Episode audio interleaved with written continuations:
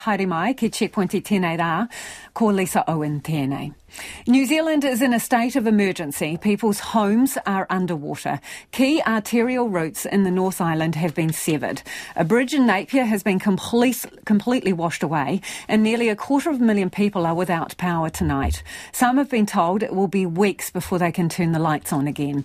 There's been phone blackouts across swathes of the North Island, making communication nigh on impossible, even for those desperate for help. We will have extensive coverage from the hardest hit parts of the country tonight, and we'll be with you until 7 o'clock this evening in this Checkpoint special. We'll cross live to Gisborne shortly, where communication's been out for most of the day. As well as that, there's significant flooding and the town water supply has been compromised. In Auckland, the search continues for a firefighter trapped in a home on the west coast while trying to help others.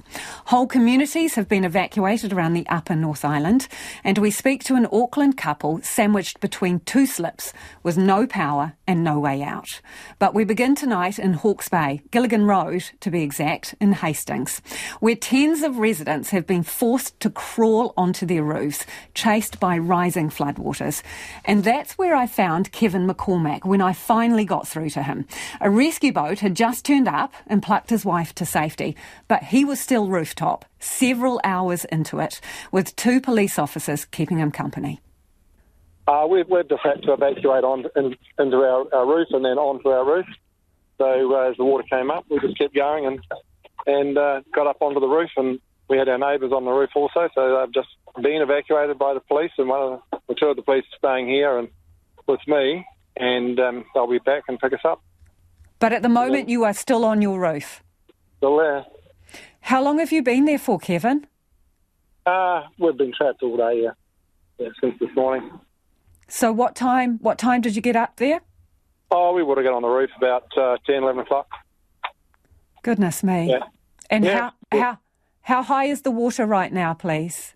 Uh, well, we've got a pretty high spot where we are, and the water is at the eaves. So the complete the, the houses, there's four houses here, they're completely inundated, and the uh, the orchard's underwater. Who else is up there with you?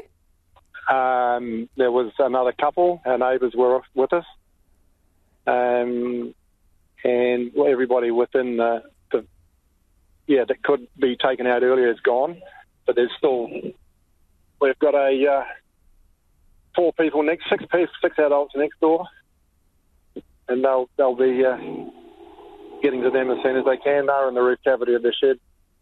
And so right now, can you see what the rescuers are doing?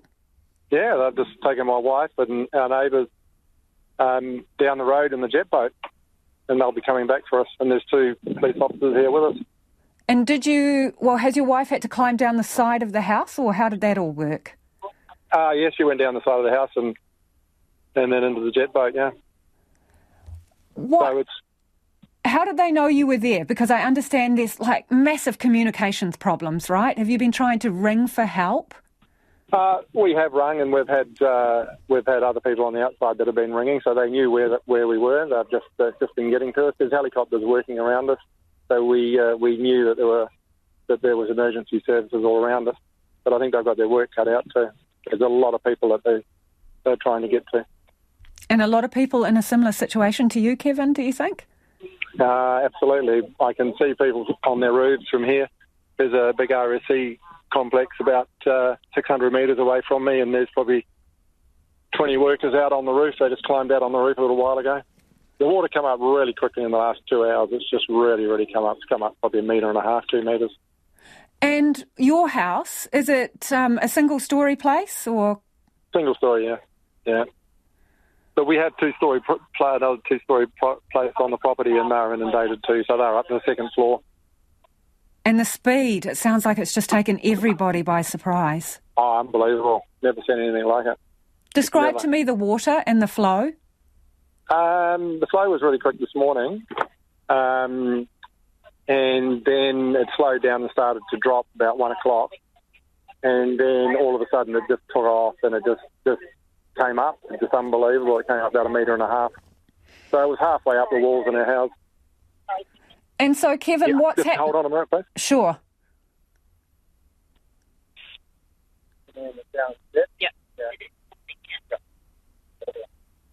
Yeah. the just organising to get someone else out. And has the boat come back? What's going on now? Uh, no, they're just taking a load out and then we'll come back.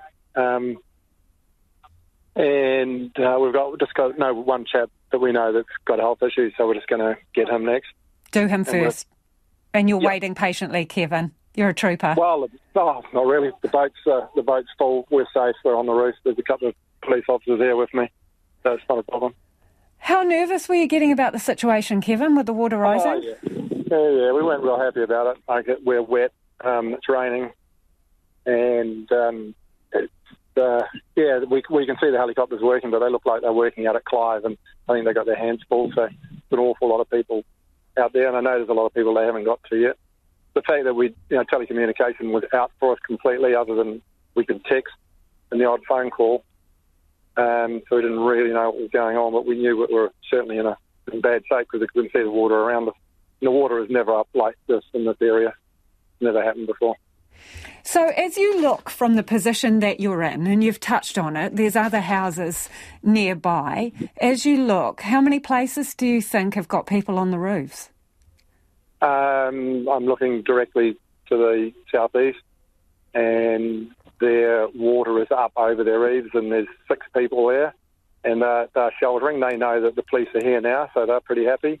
Um, and another five, six hundred kilometres, uh, six hundred metres away, I can see probably seven, eight people on on a roof, and they'll they'll be waiting to get picked up also. What was your night like before it really turned to custard? Uh, it was a pretty wild night. It was a really wild night. Like it was very, very windy, incredibly windy. Um, lots of banging and crashing. We knew there was trees going over and stuff. Um, we were in a rural area, um, so we knew there was going to be a fair bit of damage of that much uh, rain during the night. But then the it only started flooding at like eight o'clock. There was no flooding prior to that, and then it just really went real quick. So I believe that the, the Tutaekuri River or the Ngaruroro River um, banks failed, and um, it's just inundated the area. Have you got somewhere to stay when you get off the roof? Um, I haven't really thought that far ahead, but I'm, I'm sure something will work out. And that was Kevin McCormack. At the time we spoke to him, he's on the roof of his house waiting for the jet boat to return to pick him up after delivering some neighbours to safety. We'll try and check back in with Kevin and let you know that he has managed to get off there safe and well. It is 16 minutes after 5. Kia amo tonu mai. You're listening to Checkpoint on RNZ National.